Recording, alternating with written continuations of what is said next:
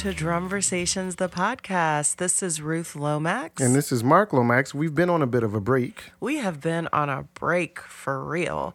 So much has happened. Um, Tons. so Our quartet's see. now a trio. Yeah, so our daughter um, finally graduated high school Finally. and is now off doing her thing at Penn State. We're we're ridiculously proud of her. Shout out to Amira, who is just about to take the world by storm. We are. We are. that is the famous Penn State slogan, in case you are not hip to it. But yeah, um, so we took a bit of a break just so we could kind of get our life in order in terms of, you know, graduation and then moving. And we also have a middle schooler. So we just needed to really spend some time just um, on family and, and getting some rest. Hopefully, we got some. Nah. Yeah, there's been a lot Life. going on. A lot of life happening. A lot of life. We have unfortunately lost a lot of folks in 2020. Just in the last month. Yeah, and, and that's that's kind of been taking its toll. We've just had a lot, a lot of um, me personally. I can speak to some of um, anxiety, mental health, and things like that that have been going on, and I feel I feel really comfortable with you all. So I feel like I can share that with this with this group. But lots Podcast family. the podcast family. Yes, I'm I'm reaching out and giving you all virtual hugs. Um, and then you know a lot has been going on artistically with Mark. So um, I think for this session or this episode, I, I wanted to kind of start out with something that um, was posted by one of our friends, Scott Woods, about two weeks ago. Um, I unfortunately have been blocked, and he's been blocked from my page, so I'm not really able to see. The feds are on to us. Yeah, it's really it, that, and we can certainly discuss that in in a few. But at any rate, Scott Woods is a cultural icon. Gil in, Scott Woods. in the Columbus and and really just regionally, he's just blowing up and doing some really good And things, and nationally as well. Thank you. Um, but he is he is a really good friend of ours, and he had some really profound, cool things to say um, in response to a New York Times article. And so, Mark, why don't you share a little bit about that article and then we can kind of talk about what that meant for you Uh, so I didn't read it. while I drink my wine? Right. I, I honestly didn't read the article, but the idea is that uh, New York Times article was asking the question can jazz, whatever that means, rise to the occasion of the current political climate, given that jazz, quote unquote, has always been a political music?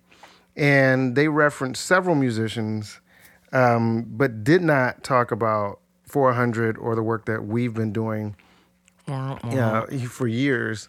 And a lot of the musicians that were referenced are folks we know that historically have not had a social, political, justice oriented uh, message to their work. I mean, a few did, you know, uh, just based on the names. Yes, a few did, but most of them didn't. And all of them are signed to record labels and either have a record coming out or a record already out that all of a sudden, you know, is political or speaking to issues of social justice in some kind of way. Um, and I think one of the coolest things about Scott and what he said was just you know, it was it was great for. I mean, I consider Scott a big brother, so it was great for him to just shout it out that we've been doing this work for a long time. But Scott and I have been working together and been friends, you know, for twenty plus years, and all of our work has been, you know, black. You know, even when it's been about love, like we were doing black love poetry in the nineties. Black Air Poets. black air poets, right? He was in uh, our wedding. He was in our wedding, yeah. I mean, and so whenever you are creating art from a perspective of authentic identity as a black person or African American or African in America, it's going to be political. And and Scott just basically pointed that out um, that we've always been doing that work. that 400 an African epic is literally the epic presentation of political quote unquote jazz, even though he he knows and I know that we I don't really consider my work jazz, but for the sake of argument, you know, if you're going to place me anywhere in kind of the corporatocracy in t- uh, with respect to labels, right? Corporatocracy, the way corporate um, music world labels music to sell it, right? Jazz is probably the closest thing. Um, but I mean, it's, it's what we've been doing. And, you know, what's even more interesting, he did that video and he called out, you know, this kind of miss, in my opinion, by the New York Times. Yeah. And I call it that because the person who wrote the article knew about the 400 and in a follow-up conversation said, you know, eh, I listened to a little bit of it, but you know, you're in Columbus. You know, that was the gist of the conversation. Because we're in Columbus, you know, it may not have the weight or gravitas as these other folks who are in larger cities, major metropolitan areas, New York, Chicago, and the like, LA, uh, and then signed to labels who you know are driving this message, trying to sell records on the backs of the social justice movement, Black Lives Matter, et cetera. And just for the record, yes, we're selling 400 African Epic. It had nothing to do with Black Lives Matter, obviously. Um, but we did do a record in 2014 called Black Lives Matter, which is still for free.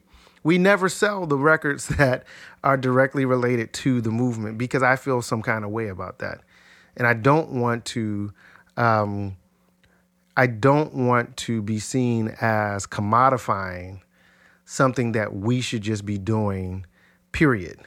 Right? The fight for liberation, the fight for equity, the fight for and equity across all the ism lines, right? Racism, classism, sexism, all that kind of stuff.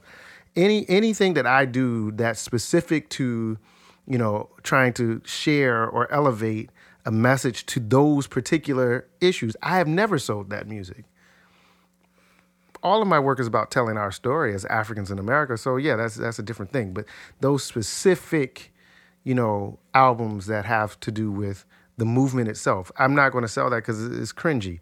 And now, you know, all these record companies are saying, "Hey, you black musicians, it's okay for you to be black. Do a record." You know, even Wynton Marsalis did quote unquote a black record this year and I, I feel some kind of way, and so I'm happy that we're going to have you know conversation about that. I'm so used to the Zoom space. Um, I'm raising my hand and I'm like, I'm air pushing the button so that I can We're break being in, socialized. So I can break into the conversation. But um, huge misstep, New York Times. I get it. We are totally flyover. We're flyover in every aspect. Um, we're hoping that things like Drumversations, the podcast, Drumversations, the weekly um, the weekly YouTube show, really kind of um, get our message and Mark's message out to a broader space.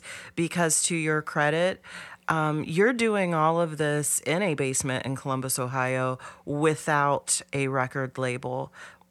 So, I mean, you're you're taking on like double the work of most mainstream air quotes jazz musicians you're doing you're doing it all alone. And for folks to not recognize that i think is um i think it's a huge misstep. But then they don't recognize just how dope the work is you know um, well that's the thing. That's the problem. So i talked to the guy. He does recognize it. But the fact that we're in columbus you know makes it some in some ways to certain people a non-issue. Now here's here's even a more interesting thing that you pointed to, right? Yes, we're doing the work. Yes, we're doing it in a basement. Yes, uh, we are doing it with as much quality as possible and really as authentic as possible.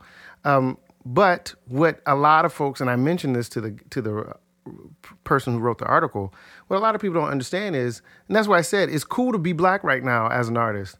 I got dropped from a record label in 2014 for releasing Black Lives Matter. It's almost like you're an NFL player and it's cool now oh. to to kneel. So maybe we need to do like a 400 black on black jersey like the black on black mm. cap jersey. No, I'm, I'm kidding.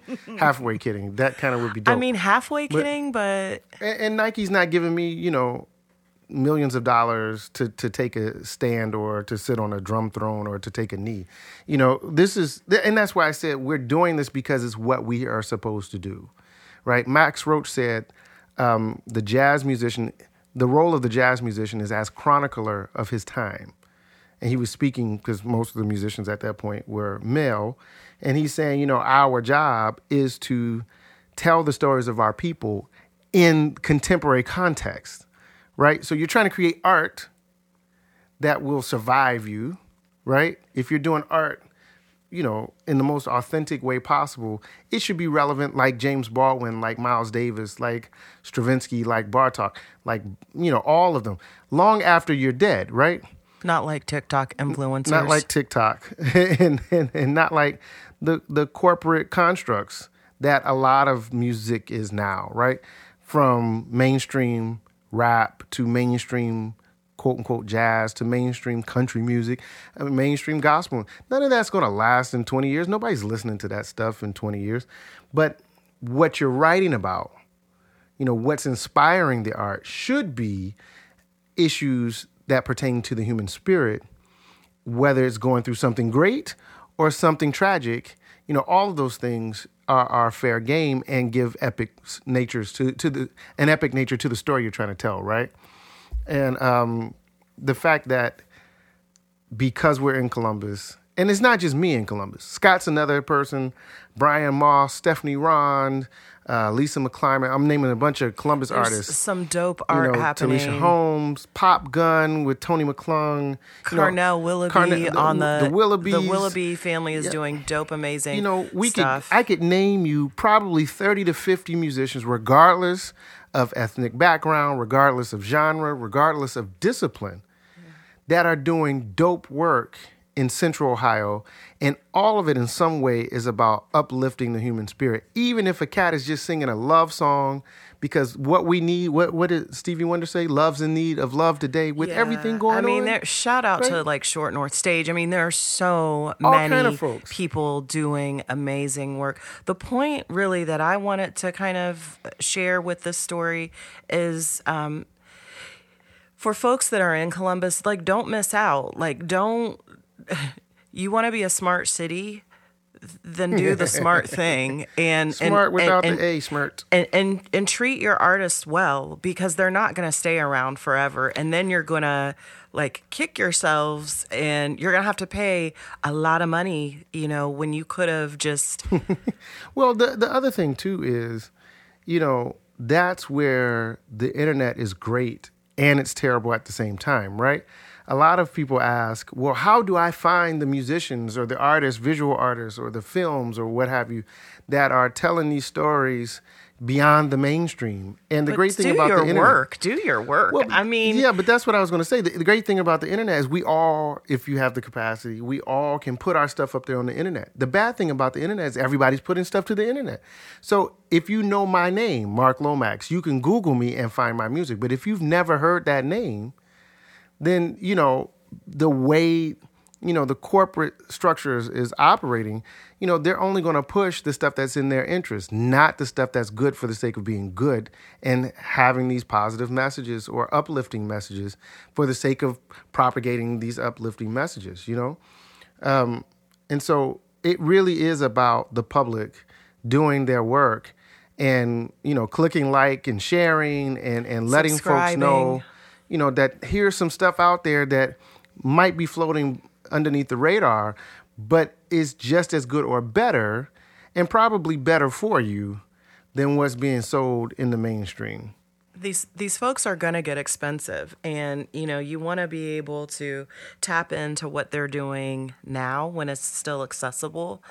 Um but yeah to to what you're saying the internet is both good and bad and when we when our uh, sixth grader asks us a question so like yesterday she was asking me a lot of questions about something really just random maple syrup how does maple syrup come from a tree how is a tree tapped all those really weird questions that a sixth grader. that a sixth grader Or at least may have. our sixth grader. But what we said to her um, is, UTFG. yeah, Use the freaking Google. use it. I mean, that's that's what it's there for. And I th- I think if you just do the extra work, I mean, how many times have you been asked during this summer, what should I do? What should I read?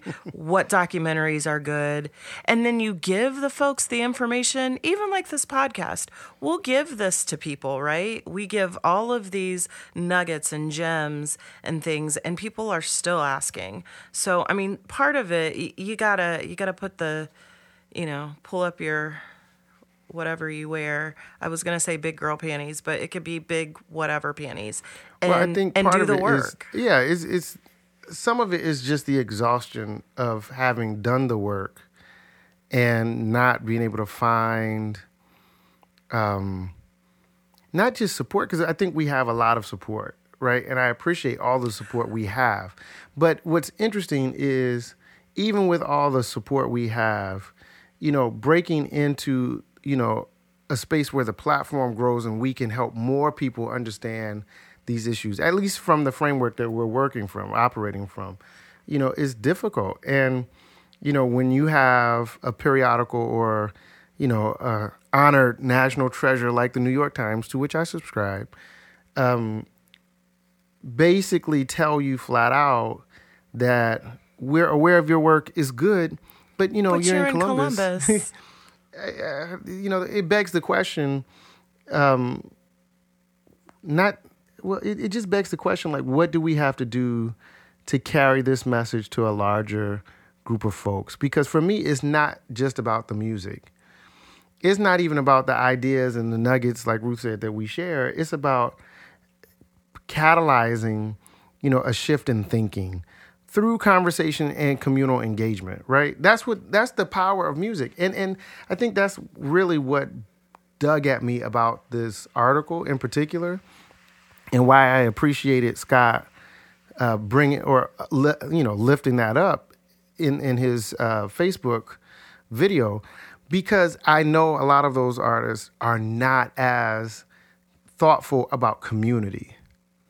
You know, the the musical realm, particularly in art music, it is less about us than it is about you know me, the artist, doing this thing, and you're supposed to support Yeah. it just because I did it. so the artist in the article. Right. Yeah. You know what I mean? And and and that is kind of the nature of a lot of it. And and we have really focused on building community through our work. You know, and it's one of those things. It's like uh, the black church. You know, the prosperity pimps. They got thousands of people in their congregation, and then the the pastors who are really trying to help folks. You know, have five hundred folks Yeah. you know and i i think that's part of the problem and it's that our society has lifted up extravagance and has created a cultural value around extracting resources from people for personal gain rather than adding value so that we all can do well together I mean, it, it really, uh, in the like most basic of like forms, feels like you're always striving for popularity, whatever's popular. I mean, because this, what you're talking about, you could say it's the same in so many different segments of work. Um, it, it feels like the middle school uh, student council election. Right. It's about you know it, it's about who's popular. It's not about who's got the best ideas or who is doing the work or who can be innovative. It's about who's got the most friends. And i mean that's really what this feels like to me. In in many different segments. I mean i could we could talk about nonprofit work you know that we both are engaged in we could talk about you know, not only music, but we could talk about, you know, theater. We could talk about lots of different areas. We could talk about politics. so I the mean, question is how do we shift that how do we shift how that? how do we get to a point where you know the, the thing that is good for us whatever that thing is to ruth's point it could be anything i mean there are a ton of nonprofits who are doing excellent work but don't get the level of support to either scale or even stabilize the work um, because they don't have that capital connection, as they say in, in the movie Life. You know, Spanky, Johnson. Spanky Johnson.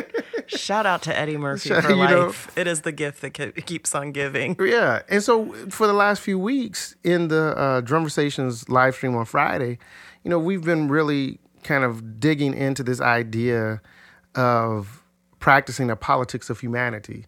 You know, we talk about politics as the negotiation of power and ensuring that we build a culture where power is used and leveraged for or in the interest of human beings, right?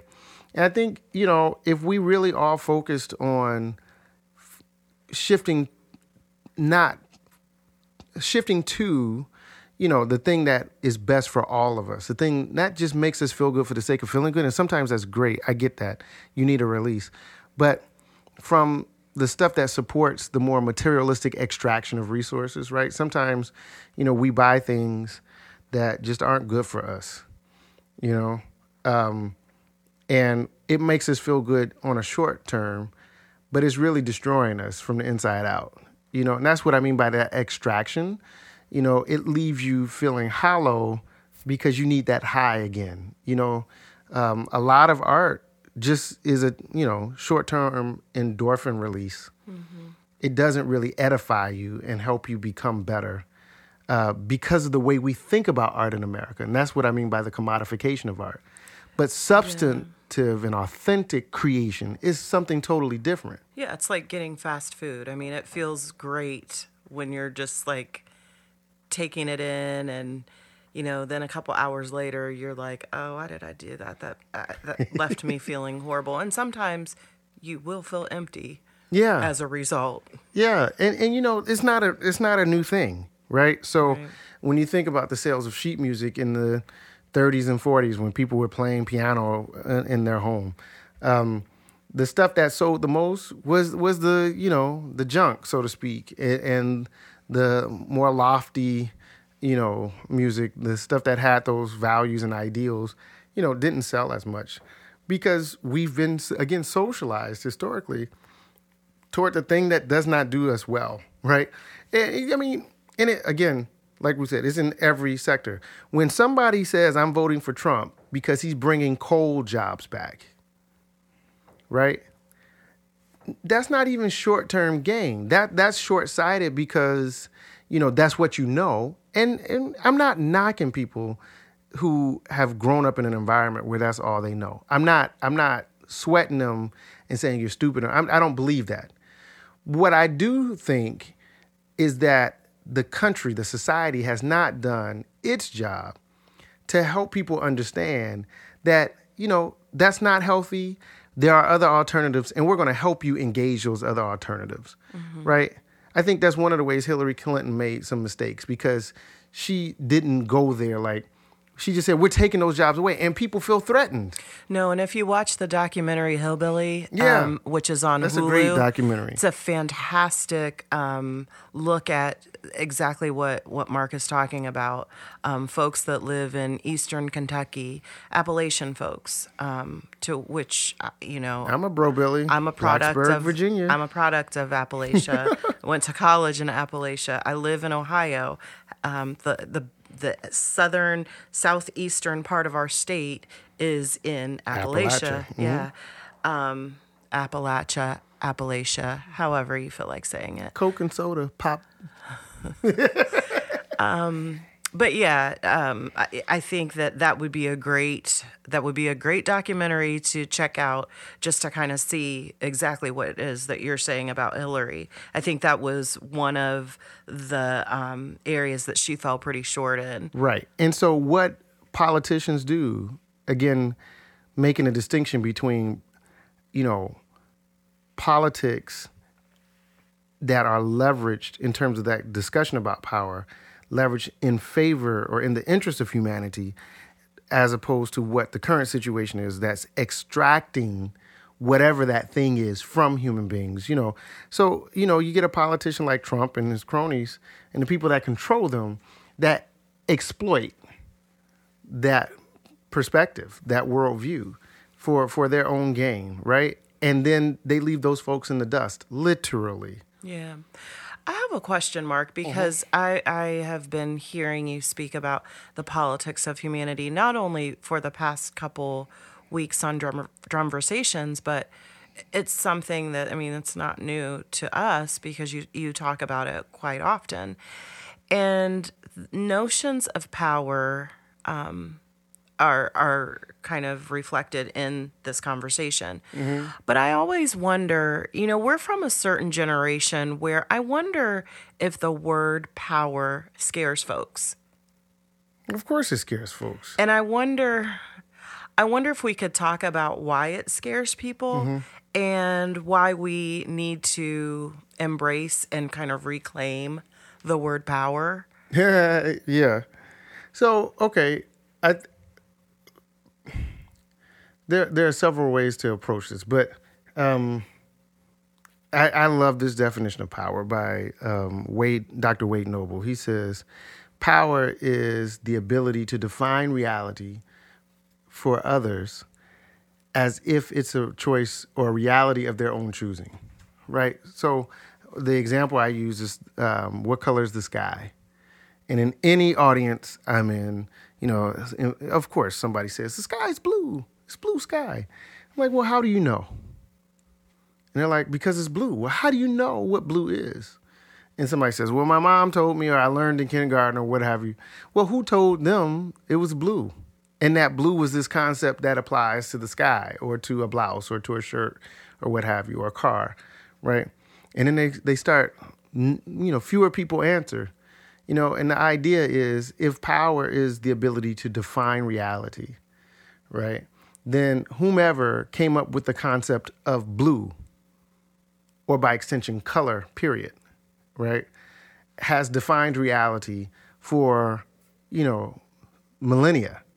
We've been considering some the sky blue from whomever, whenever that was, right? And, and so that's power.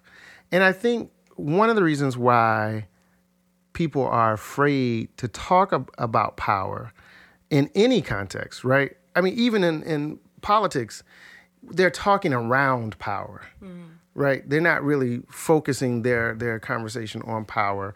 Uh, in religious context, they're not talking about power. But my father would argue that Jesus talked more about power than he did love, right? The reason why I think in America, at least, we have apprehension around that, in and around that discussion, is because we've not been afforded the opportunity en masse mm. to accept the power that we have, let alone bring that power into a communal setting and leverage that for change. Now, it happens all the time, right? Anytime, you know, people put their money together and create a business that employs other people, right? That's a form of power. Anytime a group of people get together and march down to City Hall and protest to get reforms and, and policy changes and all that kind of stuff, that's a form of power. Anytime a parent teaches their child how to be a good human being or even a bad human being or something in the middle, right? That's a form of power. Because in that very instance, very directly, you're defining reality for someone. Hmm. And as they grow older, they will begin to act as if it's a def- definition of their own choosing, right? If I'm Republican or Democrat or independent, odds are my parents were Republican, Democrat, or independent. Right. If I'm Christian, Muslim, Jewish, Hindu, Hindu, whatever, right? Buddhist, Baha'i, whatever religious philosophy I ascribe to, odds are my parents ascribe to the same thing. It's very few instances where children, at least in the West, or even actually anywhere in the world, um, break from those patterns, right? But, there are examples. Yeah, I said, it's, it's, yeah, it's, I'm not negating that it happens, but it's a, it's not as often as as you would think, because especially in America, we don't have those conversations about our personal power and agency. In your own like your individualism and i think for Well, indivi- individualism has nothing to do with power, right? but Here's for disenfranchised folks individualism even should be less an issue around power for disenfranchised people because your real power comes from not just your personal agency, but your collective engagement, right? Your power is amplified. And that's why, you know, I wrote that piece, A New America, back in 2008.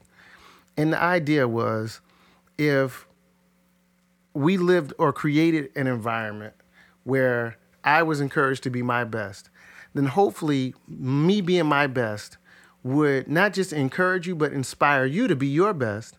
And together, we are stronger because we're operating both at our optimal capacity. Right. Right. And it just spreads like that.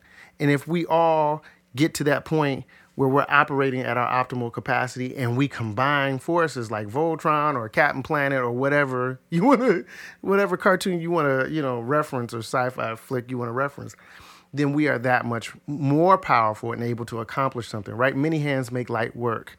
But you know, folks feel competitive and they also feel like, oh, you know, you're you're and we see this a lot in government. Yeah, but that's the divide and conquer and, yeah. approach, right? So for marginalized people, right? What I'll do if I'm in power is I'll elevate one of you to a privileged position. And I'll say, this person, through the sweat of their brow, right? They they took their bootstraps and they raised themselves up. And, you know, you can all be like that person. Everybody looks at that person and like, I can be like that. And then they start chasing that. But only one person out of however many, right? So everybody else is competing. That person that is role. kicking the other people down. because they've been then told, somewhat privately, some maybe publicly, you're better than them. That's why you got here. I've experienced those conversations Absolutely, myself. we've right? all. I mean, I think that that comes with. Hmm, Dr. Lomax, how did you get out of the ghetto? As if I'm special. I'm not special. Right. Right? The ghetto was never supposed to hold me down if I'm being really human, except for the fact it was designed to hold a group of people in a particular position, right? And so the few of us who have, But that's that's understanding your individual worth. but that individual worth is often leveraged, to your point, against the collective, right? Which is why a person like me should not be worried about social justice issues because technically I made it. So, you should just leave Lyndon. I should leave Lyndon alone. Leave I should stop talking about Black Lives Matter because I have all the white cards. Not all the right cards, all the white cards. what are white cards? I have a doctorate degree. I work at a predominantly white institution that gives money to other organizations. I teach at the Ohio State University, right? I don't live in the hood. You know, I send my children to good schools.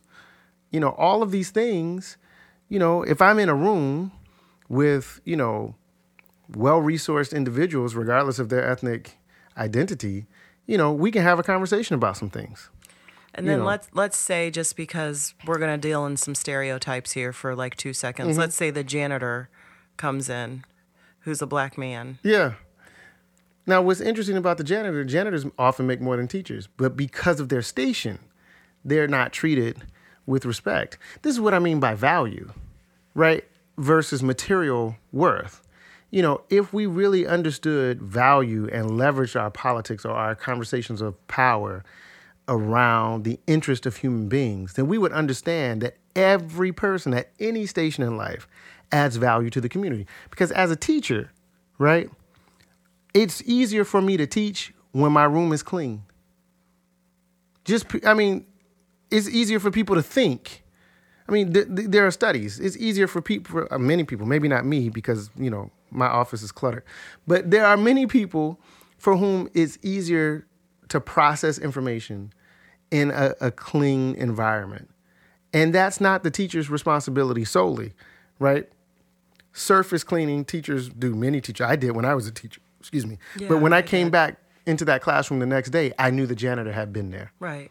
Right? That's a service that often goes unseen and underappreciated because we don't value the role that everyone plays.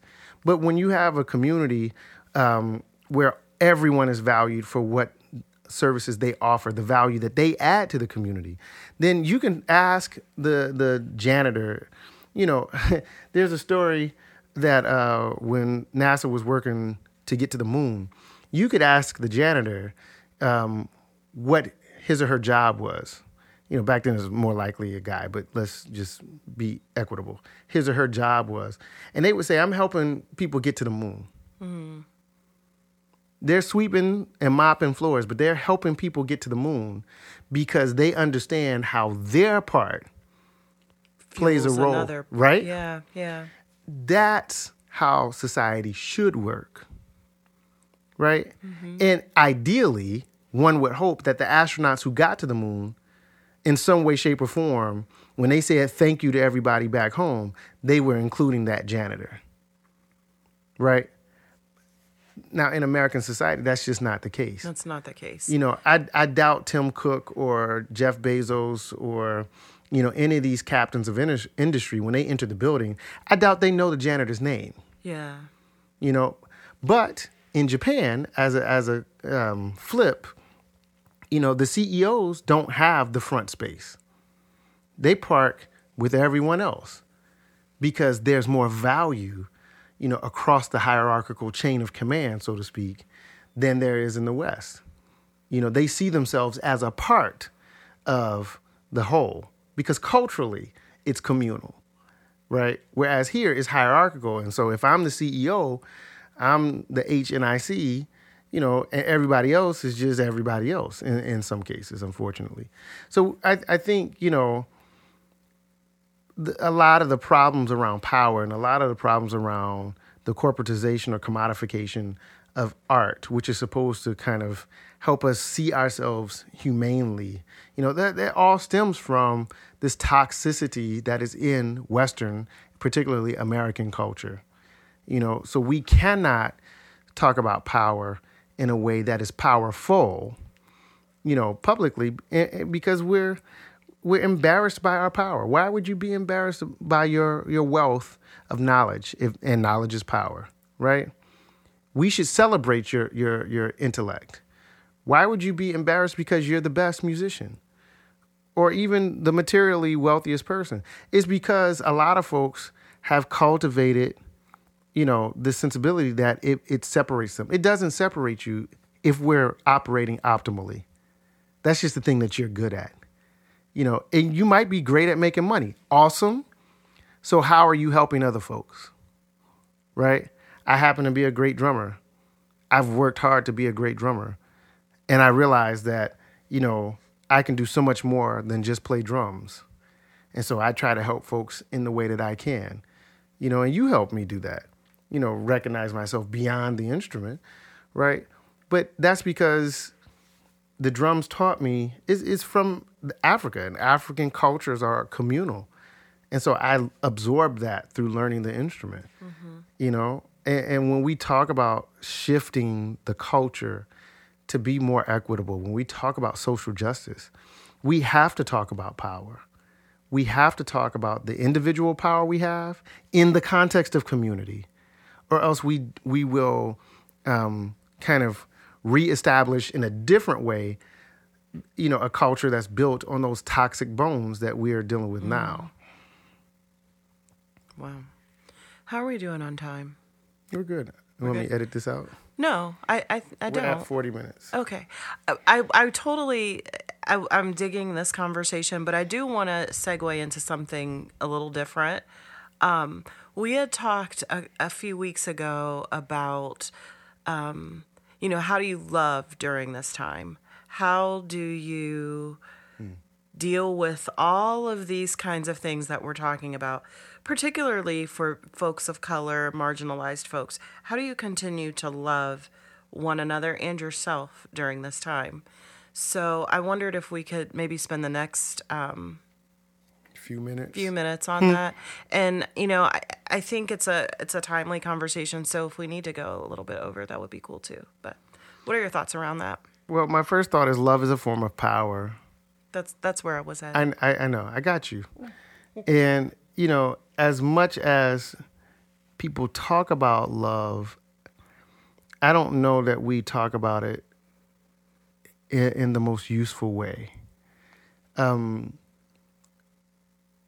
I agree with my dad. Again, he he's come to see love as a form of radical acceptance, and that's both ex- radical acceptance in the context of eros and agape.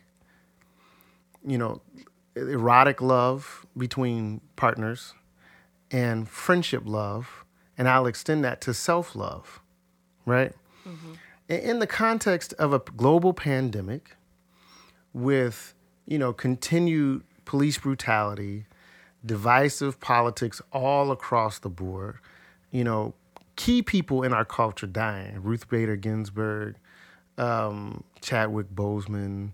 Uh, all I mean, we could just unfortunately go down the list of John folks. Lewis. Uh, yeah, John Lewis. You know, um, it, it, it love becomes something that we need more than ever now and we need it in those three ways. And it everything that's going on makes it harder to love in every construct you could even find love right? Because I w- I won't say these are distractions. I will say you know these events you know often produce higher levels of anxiety.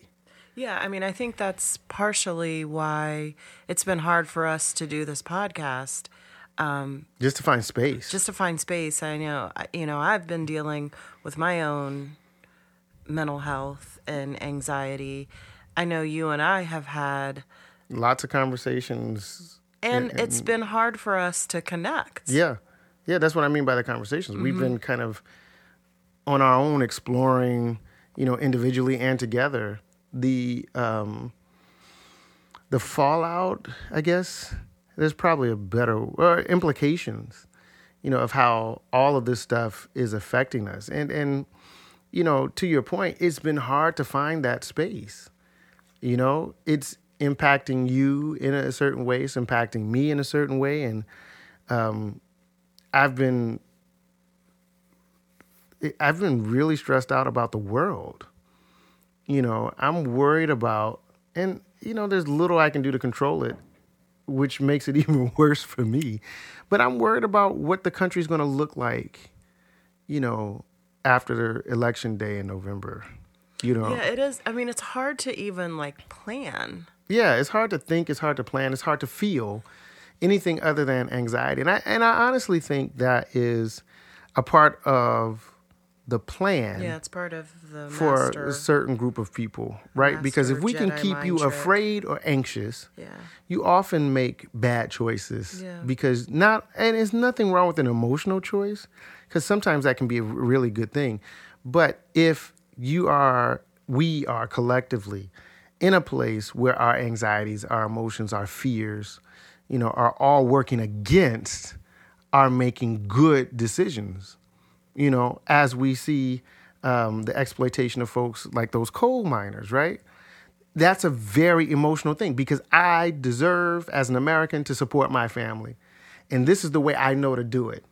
And when you say you're taking that away, you're taking food out my baby's mouth.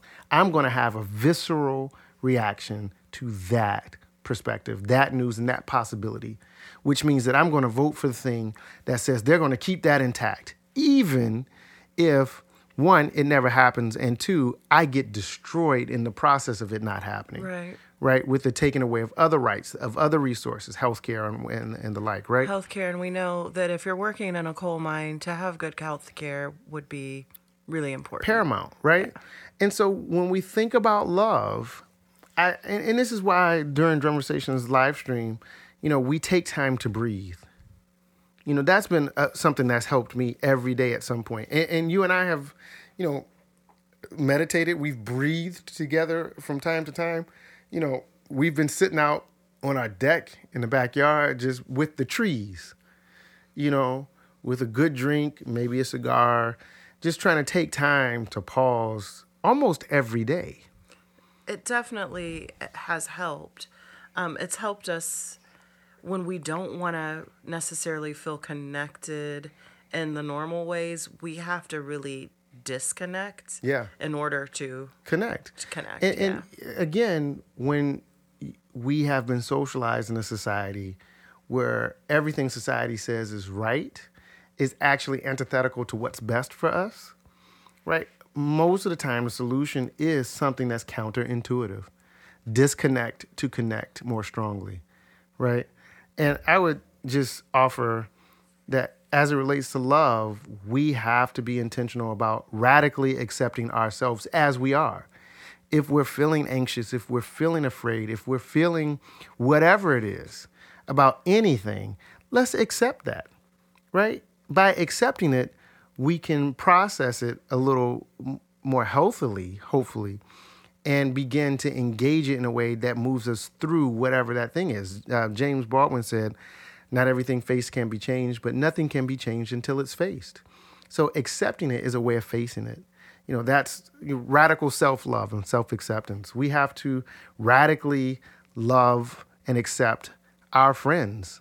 You know, there are times where I can't talk to myself, but I'll call, you know, some friends or we'll get to hang out with some friends and it's not a distraction it just reminds me of important things you know?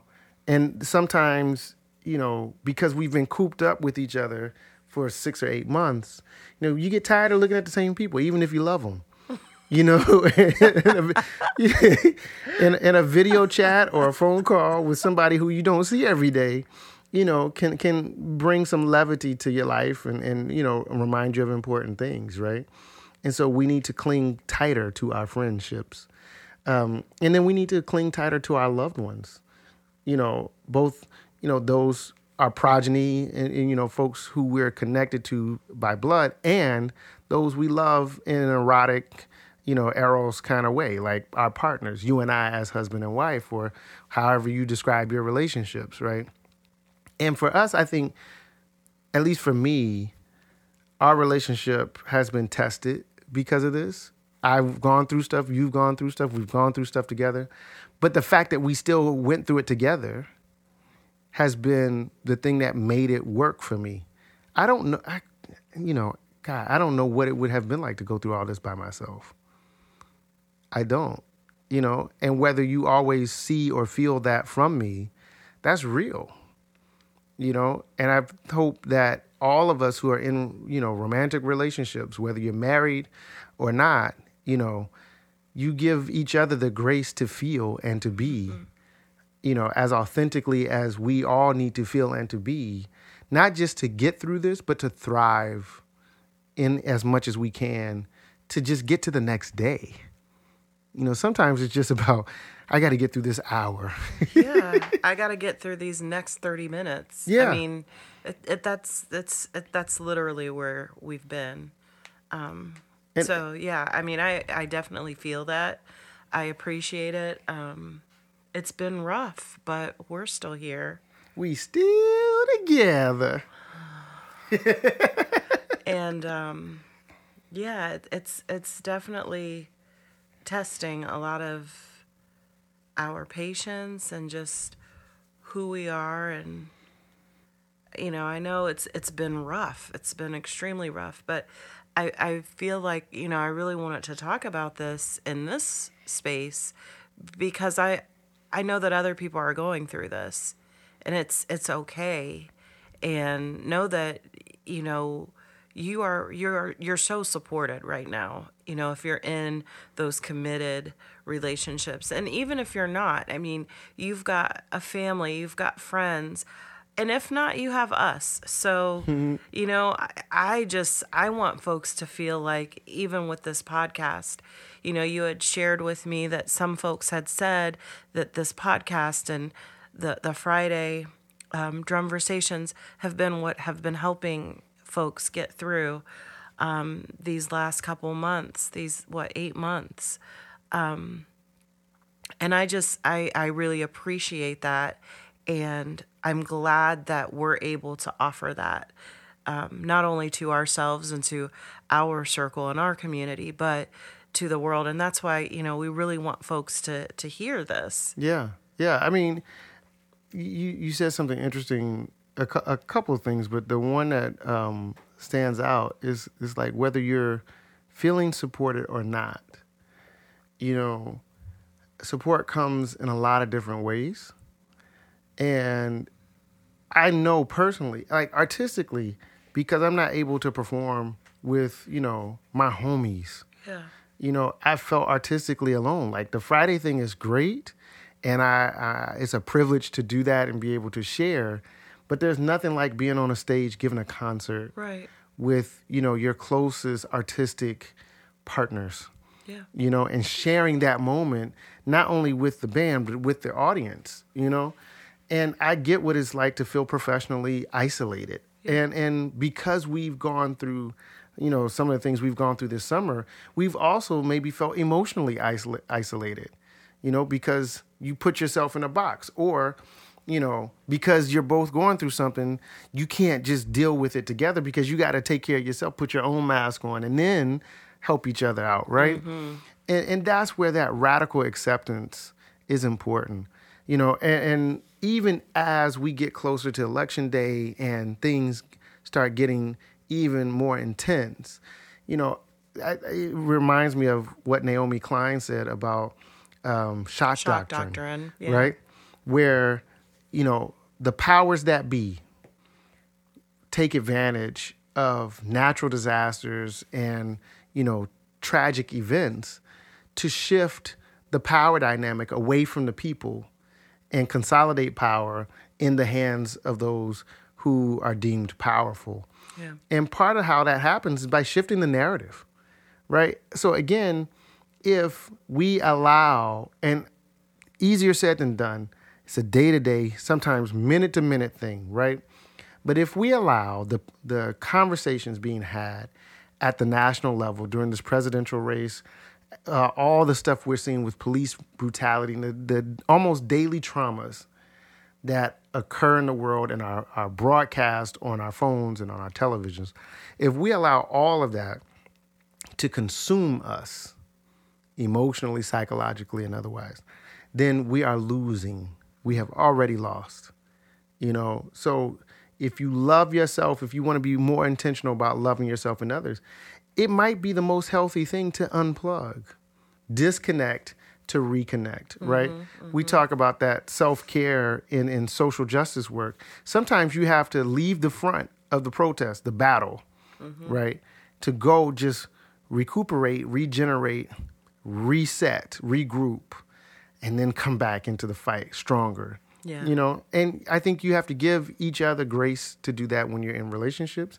And if you're not in a relationship, you have to give yourself grace to just be upset, be pissed, be sad, be scared, but know that it is not the end. As long as we collectively draw breath, we have an opportunity to find a way to make the world a better place.